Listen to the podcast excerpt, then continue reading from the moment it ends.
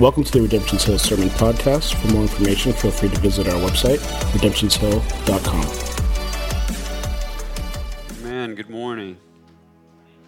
There we go. It's good to see you. Uh, we are in our third week of the Old Testament book of uh, Nehemiah together. Uh, it's a book containing uh, really the, the, story, the historical story of how God uh, restored his people from from ruin. So we mentioned it earlier. This book has some really solid lessons to glean in it. There's some great stuff to kind of take and look at and apply. Specifically, at the front side of the book, we learn quite a bit about what does godly leadership look like, and, towards the end, we learn a lot about what what godly biblical community and healthy biblical community uh, looks like. And, so, in this book, we do partially want to take these lessons, like Proverbs, and, we want to be able to collect them, and we want to be able to uh, apply them and see how they can help us. So, we want to do things like see how through uh, Nehemiah's example example, it could really deepen some of the leadership that, that, it, that is here. And, and, some of you may not even know it, but you are uh, our leaders. And we want to see through this book how it can teach us to follow Nehemiah in this kind of prayer first uh, mentality to follow God in a deep way, even uh, through scary things. All of that is absolutely true. But here's the thing in all of the lessons to glean and the pragmatism and the Proverbs, we do not want to absorb that at the cost of, of seeing uh, the gospel, right? That, that's a big thing. We don't want to get all of these steps, but then not see uh, Jesus through it. This book shows us the good news of the gospel. How this book, Nehemiah, in the Old Testament, before Jesus even stepped in into the world points to the redemptive heart of God. We want to see that over and above the pragmatism. Yes, let that help our leadership. Let it help our community through this book, but more so, we want to see Christ. So, for, for a moment, we'll just kind of look through what we saw so far just to make sure we understand how to see Jesus through it. In the first week, we see that in Nehemiah, uh, he is so moved and burdened by Jerusalem's, God's people, being uh, d- destroyed that he weeps and he mourns and he prays and he fasts for four entire months over that great burden. We can glean from this that godly leadership responds to burden with emotion and action, right? Our, our world, we talked about this, they love to respond in emotion, but not very much action. Godly leadership responds both ways godly men and women go to God with what grieves them, and they share with God what is grieving their hearts instead of blaming everyone or blaming God and asking God to intervene as they share these things with them, with Him. All of that is, is also true. Uh, all of that is worth noting. All of that is worth modeling. But even more than that, we want to see the faithfulness of Jesus, the better Nehemiah in this book, over and above the things that this man, Nehemiah, did. Just as Nehemiah went to the Father uh, in prayer, uh, just as he did this to build courage and a plan in the book, uh, and he just as he didn't just ask God to fix all things for him, and he prayed for a plan and he prayed for, for courage, what we want to understand is, is Jesus did this too. Jesus went to the Father in the, in the difficult things and he modeled this for us. We want to see that everything that, that Nehemiah did is just kind of a shadow of what Jesus did in, in a much better way. Then we look at courage. When, when, when, Nehemiah prays for courage in the text that we covered last week, it was great. He prayed for that. He built a plan. He built courage and sharing uh, with God what was going on in his heart. And that was wonderful. But what we need to see is what Nehemiah did was good, but what Jesus did is better. Nehemiah goes to God going, Hey, can I, can I step into this thing for you? Jesus goes to God saying, Hey, can I give my life for this? Those are different, fundamentally different. We want to see Jesus and the high cost of what he did, his redemptive heart, his love for us, over and above anything else in this. I hope that makes sense. We want to see Christ in every page. That's what being gospel centered means. Right? Gospel centered is, is this kind of junk drawer term right now. We say everything's gospel centered. That's not true. Being gospel centered is learning how to see the gospel and Jesus in everything, in, in decisions of, uh, of life, and how we treat our job, and how we treat our neighborhood, and how we parent, and, and how we do relationships, and how we navigate the world. It's seeing Jesus in all of it. That's what being gospel centered means. We want great steps in this book, but we want Jesus even more. We want to see him clearly. Uh, so that's the hope that we behold uh, Jesus. So this week, the story will begin to take a bit of a new direction for us to, to process. Nehemiah has prayed and fasted for four entire months. It built courage and a plan in him. He uh, then made a pretty scary ask to King Artaxerxes last week for permission, for protection, and provision. We went through that, but now things are going to move from, from prayer and, and planning to actually carrying out the plan. Do you see how that's different? I'm, I'm just going to think about what I need to do and I'm going to pray to God about what I should do. Now he's actually going to have to start doing the, the, the actual steps of the plan, and that's different. It's one thing for Nehemiah to say, Hey, I really care for Jerusalem and I want them to be rebuilt and I, I want them to, to recover. That's one thing, but it's a whole other thing to actually labor towards it. It's a whole other thing to see a God sized calling and, and, then learn to, in the middle of fear, put one foot in front of the other, in front of the other, in front of the other. And that's the process that we're going to see in this. And uh, I want us to maybe be thinking in this vein of what God may be calling us towards uh, individually and as, and as a church today. Are there things that you have thought about, prayed about? Made plans about. There's things out there that you see, like, man, I, I, something should happen there. Is that where your heart's at, but you've never actually taken action towards something? Maybe let this book help you to see that maybe this next season is a season of action after you've already prayed and built a plan and built courage in God. That, that is the, the hope. So, Nehemiah 2 we're going to cover verse 9 and we'll finish that uh, chapter in i believe verse 20 so uh, the way we'll read this text because of the way it's broke out we'll read a section and kind of talk about it and a section and talk about it and a section and talk about it rather than reading the, the, the, large part and then maybe zoning out. So here's the first verses. Then I came to the governors of the province beyond the river, and I gave them the king's letters. Now the king had sent with me officers of the army and horsemen.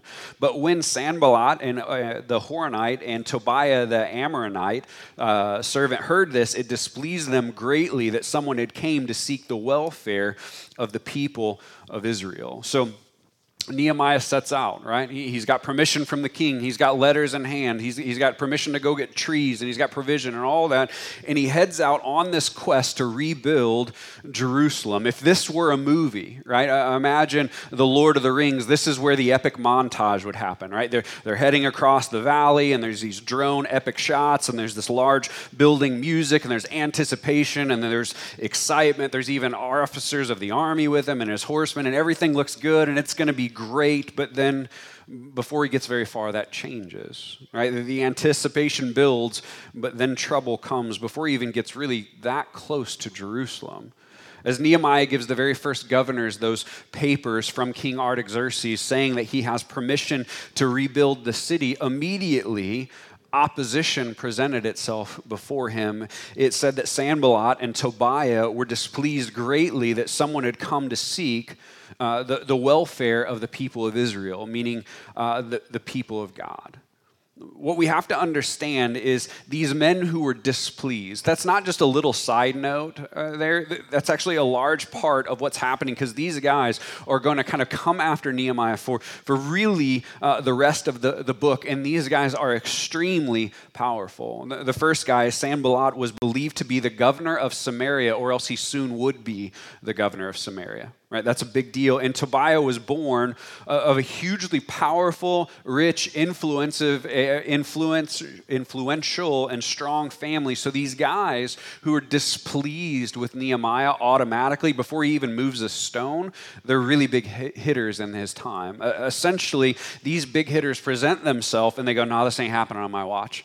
I don't care if you have papers. This is not happening. You're not going to do this. You are not going to, to rebuild this. Now, these times aren't just like ours, right? This is a little bit more wild west. These influential men, these rich men, these strong men could have e- easily sent a couple of hired hands to kill Nehemiah and the whole thing would be over right? It, it, could be done quickly. One, one unforeseen arrow one, one jab of the knife one swing of the sword and nehemiah's work to rebuild uh, could be over before it ever starts. And nehemiah knows this. These really strong these really powerful men do not like what, the, what we're doing. They're going to be coming after us. This moment can't be ignored and this is another chance to quit I hope that you're seeing in the story, we did this a couple times last week. In the middle of calling, there are going to be many bumps in the road where you run up into something, and it's going to be a moment to go, man, do I, just not want to do this anymore? And he has a moment to decide do I move forward or do I not? Before Nehemiah um, faced maybe anger from King Artaxerxes, that was a, possib- a possibility, but now he faces a real enemy one that presented itself loudly and forcibly in front of him, he has real opposition staring him down. So, this brings us to a, a major point. If you're a note taker, here, here's kind of one of the first things that we can pick up God's calling often walks us into opposition. Not away from it. God's calling often walks us right into opposition. Now, we need to see that God told us this would happen from the very beginning. In Genesis, right? In the beginning, when he created and after humanity had sinned, and he moves towards Adam and Eve and he begins to lay out a plan of redemption, even after they had sinned against him, he says this there's going to be enmity between the seed of the woman and the seed of the serpent right? This is god immediately when he moves towards adam and eve when they when they sin. And what he's telling them is is the plan to fix all things the plan to redeem. My plan if you want to see it come to, to pass if you want to be a part of it my plan will naturally stir conflict between those following god. That's what he calls the seed of the woman. And those who are following are under the influence of the serpent. Are, are, are you following with that at the very jumping off plan of uh, the, the plan of redemption that God gives, as soon as he mentions it, as soon as he says, Hey, I'm going to fix this, he says, But be aware to walk this path with me to fight sin, to see people redeemed, to see dead people come to life spiritually, to see spiritual garden or graves turned into gardens will line you up face to face with real opposition. You cannot walk out God's calling and his mission and not kick the beehive of the enemy in the process. This is what God told us himself in Genesis, and this is what Nehemiah is experiencing. I'm moving forward with God's plan of redemption, of being rebuilding things, and people are not going to like that. We have to stress this point clearly because, something has kind of happened to us. We're prone to believe that in the moments that we face opposition or hardship or suffering or tension or difficulty, especially when it comes into an endeavor that we think that we're doing with or for God, as soon as we hit this hard moment that comes, we immediately begin to think, oh my gosh, I'm, I'm hitting opposition. Something must be wrong. Either I'm doing something wrong, or, or God's angry with me, or, or maybe you don't think that you're doing something wrong, but you turn to somebody around you and go, Well, you're doing something wrong. And that's why we're experiencing this opposition. Uh, but what we have to understand is, is God said the whole time if you're going to walk in my plan of, op- of, of redemption, you're going to hit opposition we have this prosperity thing even if it's not about money deep in our hearts that when we hit hard things we think i shouldn't i shouldn't have those hard things. God's goes no no no no. This is going to happen. And when you hit opposition it's not always a sign that something is wrong. Often it's a sign that you're headed in the right direction. Now we have to see the cause of the opposition clearly in the text. Why is there opposition towards Nehemiah? And the text says is because Nehemiah was seeking the welfare of the people of God. This teaches us something. This is a bit of an eye opening moment for us. This means that the book of Nehemiah isn't just about some wall out of rocks being rebuilt. That's not what's going on here. It's not just about masonry. It's not just like an, like an HG channel flipping a, a house and turning something that was garbage into something nice. That's not what's going on here. What's at stake here is the people of God and the holy name of God. Jerusalem, the, the city, the, the, the location in that day, symbolized in the Old Testament the people of God's well being and the holiness and the greatness of God the Father. So Nehemiah, when he when he sees this town in rubble, he's not just going in going, "Hey man, I want to modernize this and make this better." What he sees the city destroyed, what he goes is is the people of God are destroyed, and the nations around are mocking God, going, "You can't even fix them. We destroyed them easily. You're a joke." And Nehemiah goes, "This isn't going to stand." They will not mock my God. They will not mock his people. What's at stake here is more than a pile of rocks in a building. It is the name and fame of God and the welfare of God's people. It's redemption in people's lives. This is why Nehemiah says, This is why we must go. This is why he fasted. This is why he prayed. And this is why they got angry. They didn't just want the land, they did not want the welfare of God or his people. So, verse uh, 11, we'll read a little bit more through 16. So I went to Jerusalem, and I was there three days. Then I arose in the night, and I and a few men with me, and I told no one what my God had put into my heart to do for Jerusalem.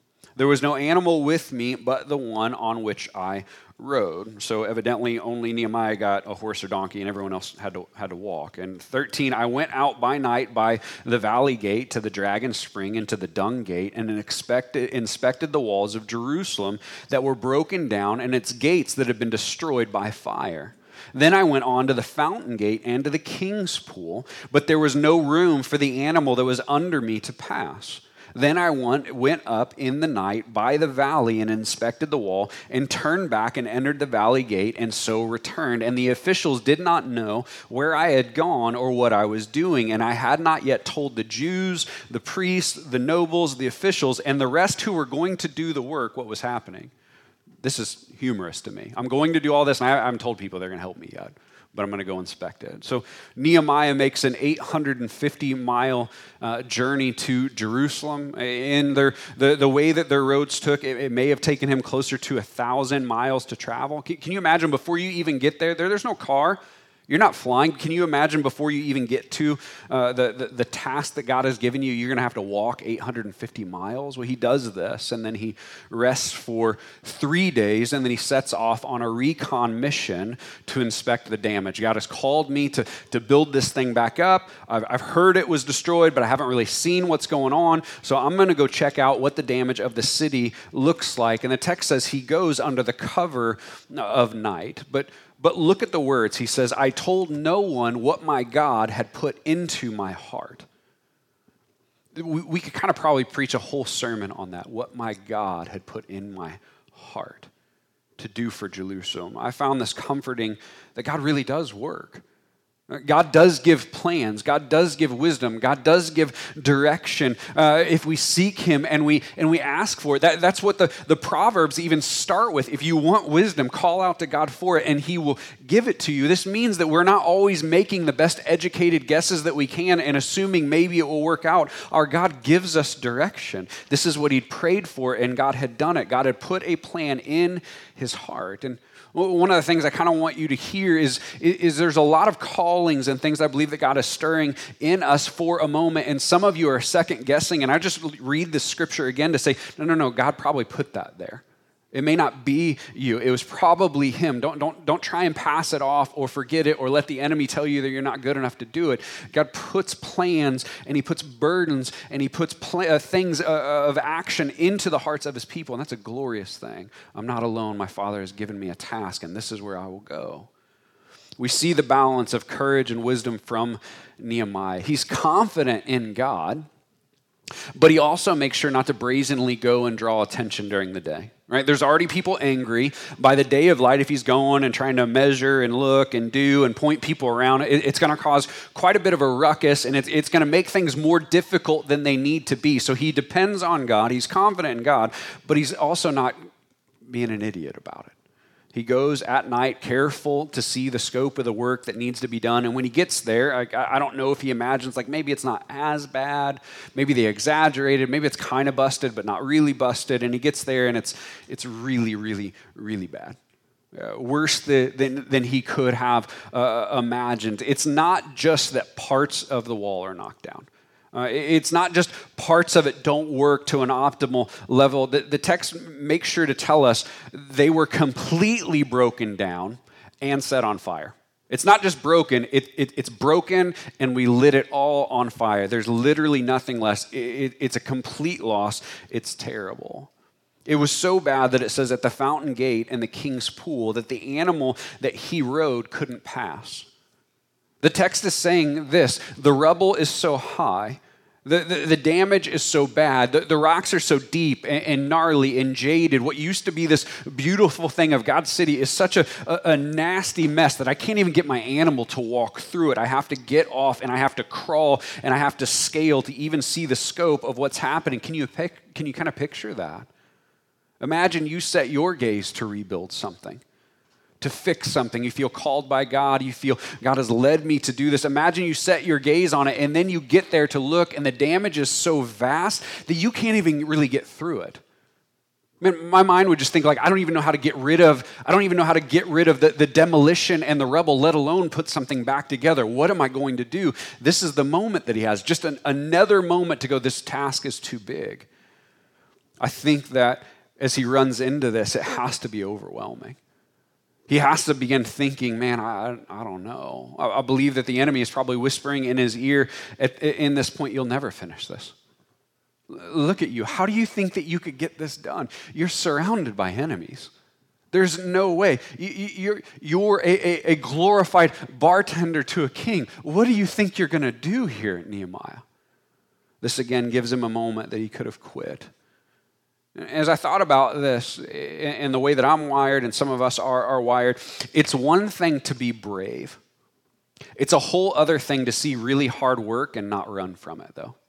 Do you, do you, understand what I mean? Like, we can be loud, like, I have confidence in God, and we can talk a big game. It's one thing to do that and not be scared and talk. It's a whole other thing to be quiet and just put up one foot in front of another, in front of another, and that's what he does here. All roads in this text seem to point back to prayer, don't they? Nehemiah connected to God through prayer. God gave him courage that was not his own. God gave him plans that were not even his own. God gave him help so that he wouldn't fold in the face of the enemies. And then he strengthened his will when the task was beyond what he, what he could have ever imagined to not quit. Again, I just tell you guys, a prayer first people is a powerful people. That's what I hope that we become uh, hard headed for the glory of God. Even with really big tasks in front of us, He has a moment to run away, but He doesn't. Verses 17 through 20, the, the last part of the text for today. Then I said to them, all right, so what, what's going on here uh, at the end of the, the part before, he had gone out to inspect it and it said, hey, I haven't told all the people who are going to help me what they're going to do yet. So, this, uh, and I said to them, is all the people that he's recruiting to help. Then I said to them, You see the trouble that we are in, how Jerusalem lies in ruins with its gates burned. Come, let us build the wall of Jerusalem, that we may no longer suffer derision. And I told them of the hand of God that had been upon me for good, and also of the words of the king that had spoken to me, and said, and they said, Let us rise up and build. So they strengthened their hands for the good work. But when Sanballat, the Horonite, and Tobiah, the Amorite ser, uh, servant, and if you'll notice, there's a new name, and Geshem, the Arab, heard of it, they jeered at us and despised us and said, What is this that you are doing? Are you rebelling against the king? And then I replied to them, The God of heaven will make us prosper not, not me, the God of heaven will make us prosper, and we, his servants, will arise and we will build, and you have no portion or no right or no claim in Jerusalem. Nehemiah had a calling, and he, he started walking towards this calling first on his own. Remember, the first moments of this calling, what does Nehemiah do? He goes to be alone with God. The first part of it is just him and God. And he, and he prays and he goes just to God. But now comes a moment when others have to hear the vision and be brought in. Right? When others have to be called to, to join into the plan of, of restoration, which leads to the next point. If, if you're kind of the point taker here, leaders do not accomplish their tasks alone. They don't.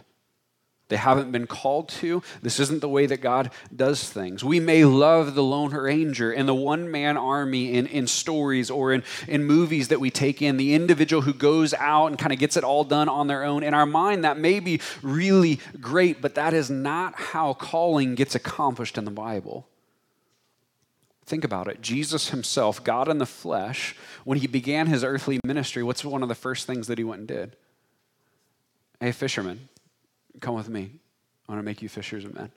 He immediately began recruiting the disciples, and they began recruiting others as well. Jesus, the Son of God, God in the flesh, even called others to come and join. He cast vision and brought others in. When God gives us calling, He works much like this in us. When God puts a calling before his children, we have to know that we will need each other in order to accomplish it. In every way, we are not called to a life of radical individuality, we're called to a life of radical community where we do life together, where we defend each other, where we pray for each other, where we build each other up, and then we also carry out plans of calling that God has given us, and we see glorious things done, not by the work of our own hands alone or our own ingenuity, but by God our Father doing a work in us. See, our world has this go it alone, do it yourself, have your own way mentality, and we have to understand that is antithetical to the calling that is in our hearts. God doesn't call you to do it alone. He calls you to go with others. Now, Nehemiah knows this, so he goes to recruit others by casting vision. And what he's doing when he's casting vision is he, remember, he had a burden in his heart. He goes, I'm going to tell these people so that the burden that's in my heart can become their burden as well. He doesn't just want to use people and he doesn't say, hey, just trust me, come and work for a while, it's fine. He doesn't do any of that. He wants to walk with them through the fire, understanding what they're going to do, calling them to be united in purpose to come and help him. So he says to them, Do you see the trouble that we are in? Do you see the trouble that we are in? Do you see the, the burden? Do you see how Jerusalem lies in ruins? Come, let us rebuild the wall of Jerusalem that we may no longer suffer derision. This is the call. He's going, guys, do you see the problem that we have? Come and walk with me to see it undone. He's sharing with them, hey, guys, it's not just a wall. We are rebuilding our people. We're seeing the rubble that is our people's lives. We're seeing the rubble that is really the reputation of God in the land at that moment. And you're going, let's rebuild this. Let's restore this. Let's fix this. Let's rush in with God and see it rebuilt for His glory, for His name, for His fame. And so His people may, may walk and be redeemed. He tells them, hey, this is what we're doing. This is what I'm going to do. Will you come with me? Who's with me? And this is the amazing part. They jump in eager to do it. Eager to do it. Check this out. Nehemiah didn't hide how bad it is. Have you ever, hey, come help me move? Like, it's not going to be bad. Some of you have. Um, yeah, sorry. Um, he doesn't hide any of that from them. He doesn't hide how bad it is. He doesn't hide how big the task is. Instead, he lays a burden in front of them and goes, It's enormous, but our calling is enormous too. This is what we're doing. Catch the vision. And what do they do? They, they opt in. Man, let this encourage you. God sized visions don't always scare people, sometimes they're the motivation they actually need. We've talked about this a lot, these moments that we've been lulled to sleep to the beauty of God and the kingdom of God. God sized visions that can be scary can also be so powerful that people go, I'll give my life to that. I'll go to the ends of the earth for that. I'll give money. I'll give time. I will bleed. I will go for that. And this is what happens here. The people say, I will go do that. I want to face this problem with you. I want to serve the Father. I want to see the kingdom come. Let's go. Guys, this is how we've been praying as our own church lately. God, show us the vision that you want us to run at. There's been will and calling that He's stirring all over, and the elders have just been praying a lot. Show us exactly where you want us to point it at. Please show us because we want to be able to run towards what we're called to. Now, while the people with Nehemiah were fired up, right? He goes, he makes the ask, hey, come, come be a part of this. Let us do this and we'll rebuild and, and all that. The people of God are extremely fired up. They're ready to go. It says there's strength in their hands. I don't really know what that means, but it sounds cool and they're ready to go. But other people aren't so happy about it. Sanballat, Tobiah, and now this new guy, Geshem, become even more angry. And this new guy isn't just any guy, he's most likely uh, the, the king uh, of Kedar at the time. Now, are you following kind of what's happening here?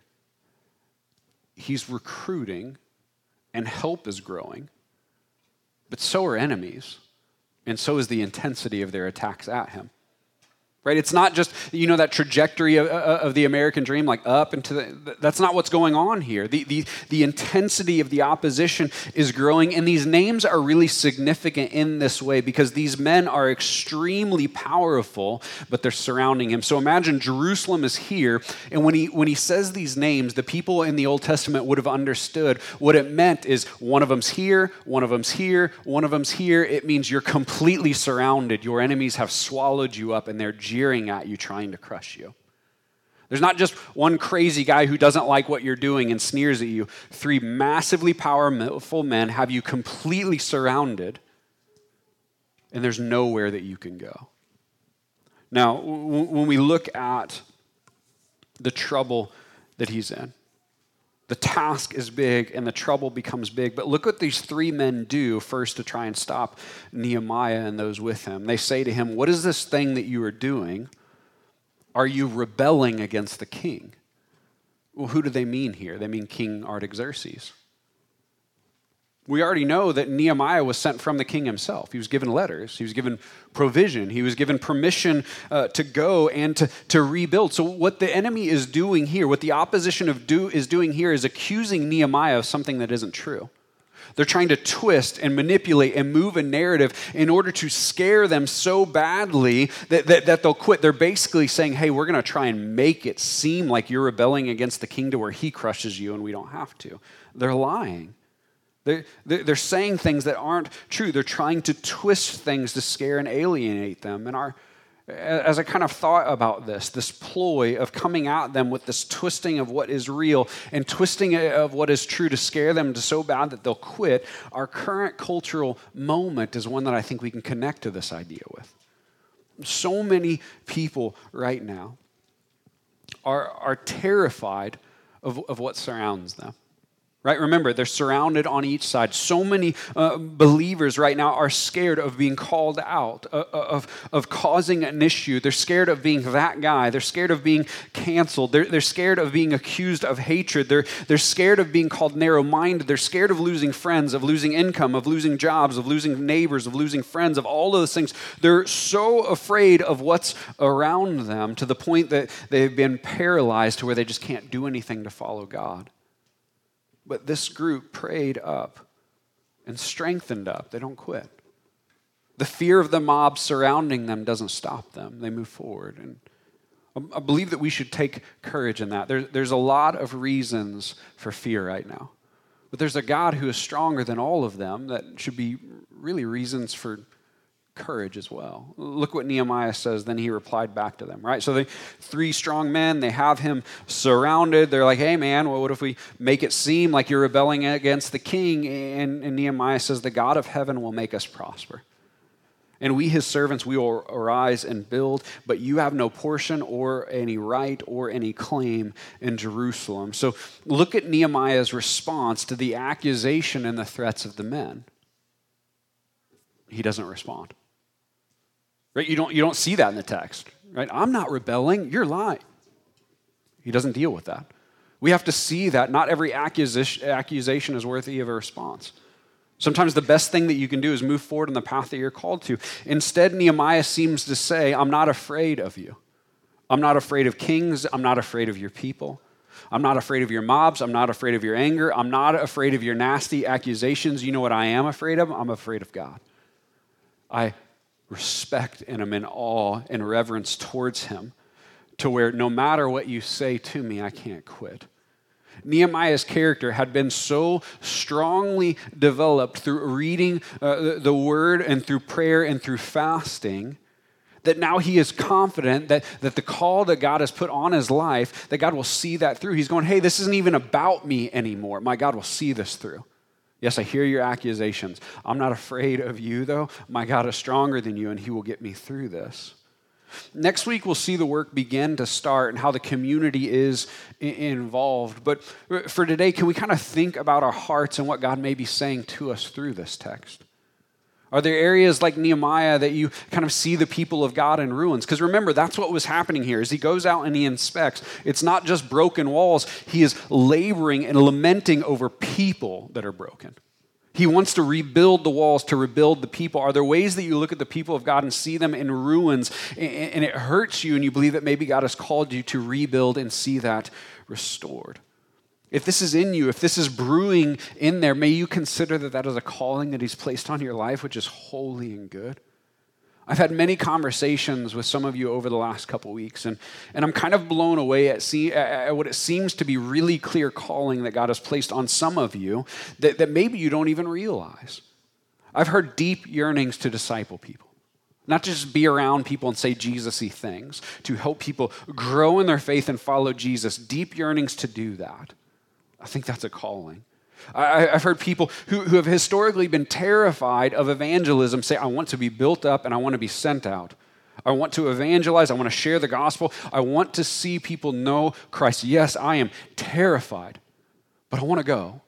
I've seen other people who, who are stirred to neighborhoods or areas or other places uh, to do works for God and show the glory of God there. If this is happening in you, can I, can I just encourage you? Will you walk towards that? Yeah, it's scary. Yeah, the task can be big, but would you, would you understand that that's a holy and divine calling? Well, what are the processes? What can we do with this? If God has put that on your heart, we've already covered, pray about it. Ask for help, ask for a plan. But then, in light of what happens today, we're not meant to walk this uh, road alone. Begin to share the burden by telling other people around you, man, I think God is calling me towards this. And here's the beautiful thing that I think He'll do I think you'll be shocked if somebody else will go, Oh, me too. What do, oh, man. And confirm calling in you by realizing that He's stirring in some of you the same things and you don't even know it. God is already stirring, already working, and I believe He confirms calling this way by other people going, Man, I, have been wrestling with that too, and I, I, believe that we're meant to walk at that together. As we just step back as, as an elder at the church, uh, my job is to preach the gospel, point to Jesus, and, and, and help equip you and send you. So if there are callings too that you're going, Man, I think God's placing this on my heart, and you want somebody to talk to about that, let me meet with you. Meet with another elder. Our job is to try and encourage you, to cheerlead you, to send you out and say, go for it. So the, the commission would be really this pray, plan, share, and we'll meet and we'll help you give you the next steps if you need to. The fear is for, for too long, maybe we've kind of held on to what God is stirring us inside out of fear, and now's the time to kind of pray and let it out instead. Pray over it first, invite others to join you let me just encourage you this is how areas of ministry are started. Right? Some, some of the great things in our city, City of Refuge, that's done uh, great works in, in refugees' hearts. One woman had a desire and started that. This is the beauty of how God starts things. This is how the kingdom of God comes more. And, and I, I, hope that you would hear this uh, from, from me and, and the other uh, elders. Here is permission and, and commission. Please start going will help you in any way you need. But for far too long, maybe we've waited on the, the entity of the church to start areas of mission, and we forgot you are the church. So let us help you in any way possible. But man, if God would stir things, strengthen our hand, and then send us out together, man, what a beautiful thing that would be. I read a, a, an insert from a book this week and, and sent it to a couple people. Um, I can't even say the guy's first name, but uh, Babcock is his last name. And he says this out of, of, of something he wrote. He says, This is my Father's world. Oh, let me never forget that though the wrong seems often so strong, God is ruler yet. This is my Father's world. The battle is not done. Jesus, who died, shall be satisfied. That's not a question, that's an exclamation point and earth and heaven be one. This is the beauty God calls us to be about. This is His world, His plan of redemption, and we get called into it. I'm praying and hopeful that this book is stirring in us, encouraging things towards walking towards that. Uh, the, the hope in here is that we'd walk towards calling and leadership and prayer and community and not just place a weight on you. Uh, one of the last things I want you to hear is you've had this calling forever and never done anything with it. That's terrible. That's not what this book is meant to do not shame, not weight, not duty. The hope is that it stirs in us this excitement to see greater things come. That God isn't done with us, that He wants to work in our small ragtag group here in a Seventh day Adventist building, that He wants to do something in us. How exciting is that to ponder that God may not be done? That our Father has plans, that He has things that He wants to send us into that we don't even know yet, and the battle isn't over, no matter how crazy the world feels around us. This is what happened in Nehemiah, and I think this is what is happening in us as well. Praying God sends us out into uh, us out into this to show His glory for the people around. But before we walk away from that today, again, in, in light of gospel centrality, here's what we also need to see: there is a greater leader than Nehemiah, though. Right? One who can deliver you from, from the dangers that you're seeking. There is one who is more zealous for God than Nehemiah ever was. There is one who wanted to see the kingdom of God come more than Nehemiah. There's one who wanted the, the, the, the Father's will to be done more than, than Nehemiah, and this was Jesus. And, and this zeal led Jesus to give his very life so that all who trusted him would be saved.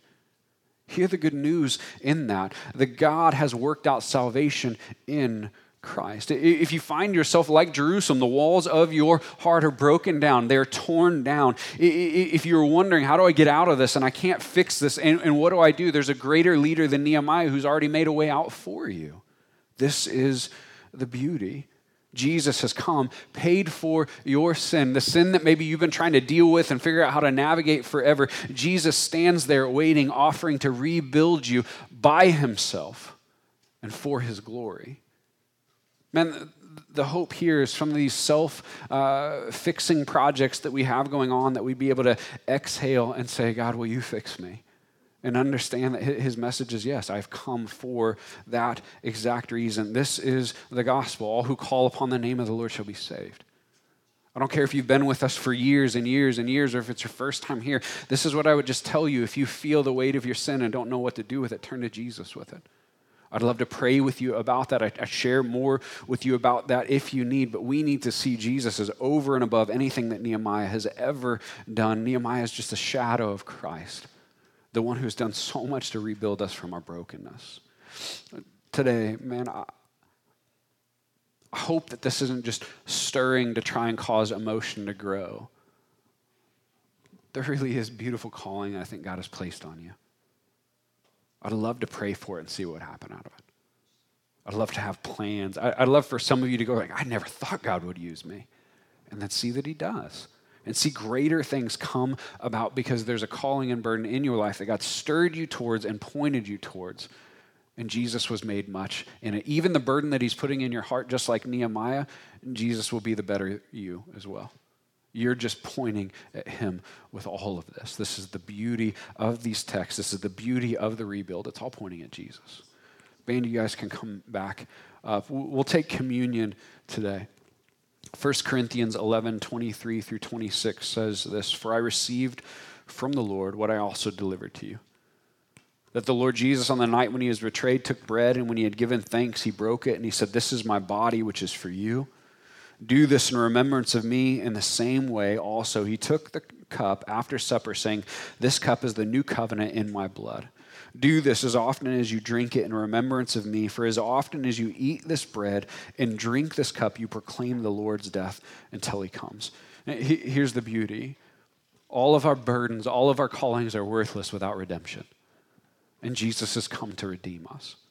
He's come. He has paid the price on the cross for us. So as we take the, the, the communion cups are in the entryway. You do not have to be a member to take here. Your faith just has to be in Jesus to be able to take. But as you take, remember in the midst of calling and all of these things that we are wrestling with, eh, over and above all of that, your Savior has died for you. He shed his blood for you. He has rebuilt you through what he has done. As we worship, I pray that your heart would just be encouraged in that. His sacrifice is more than enough for you. He loves you. He cares for you. He wants to rebuild you, and then He wants to do greater things through you than you ever really thought possible. That's the beauty that I pray that you think through as we worship and take today. Will you stand with me? Father, I thank you for your grace and your mercy and your kindness.